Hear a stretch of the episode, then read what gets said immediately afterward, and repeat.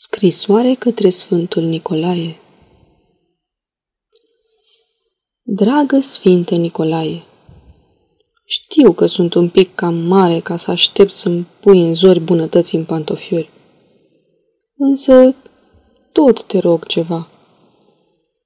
Azi pun înaintea ta ghetele inimii mele, ca să le umpli pe ele cu daruri duhovnicești din cămările cerești bucurie și răbdare, pace, milă și iertare, blândețe, nepismuire și, bineînțeles, iubire.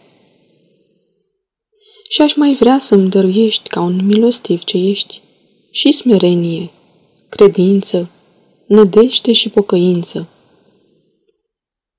Dar de ce te încrunți așa? Crezi că nu vor încăpea? A, am uitat să-ți spun, se vede că port 43 la ghete. Aceasta este o înregistrare Cărțiaudio.eu. Pentru mai multe informații sau dacă dorești să te oferi voluntar, vizitează www.cărțiaudio.eu. Toate înregistrările Cărțiaudio.eu sunt din domeniul public. Poți asculta și alte înregistrări ale naratoarei Iven Comunica. Scrisoare de la Sfântul Nicolae.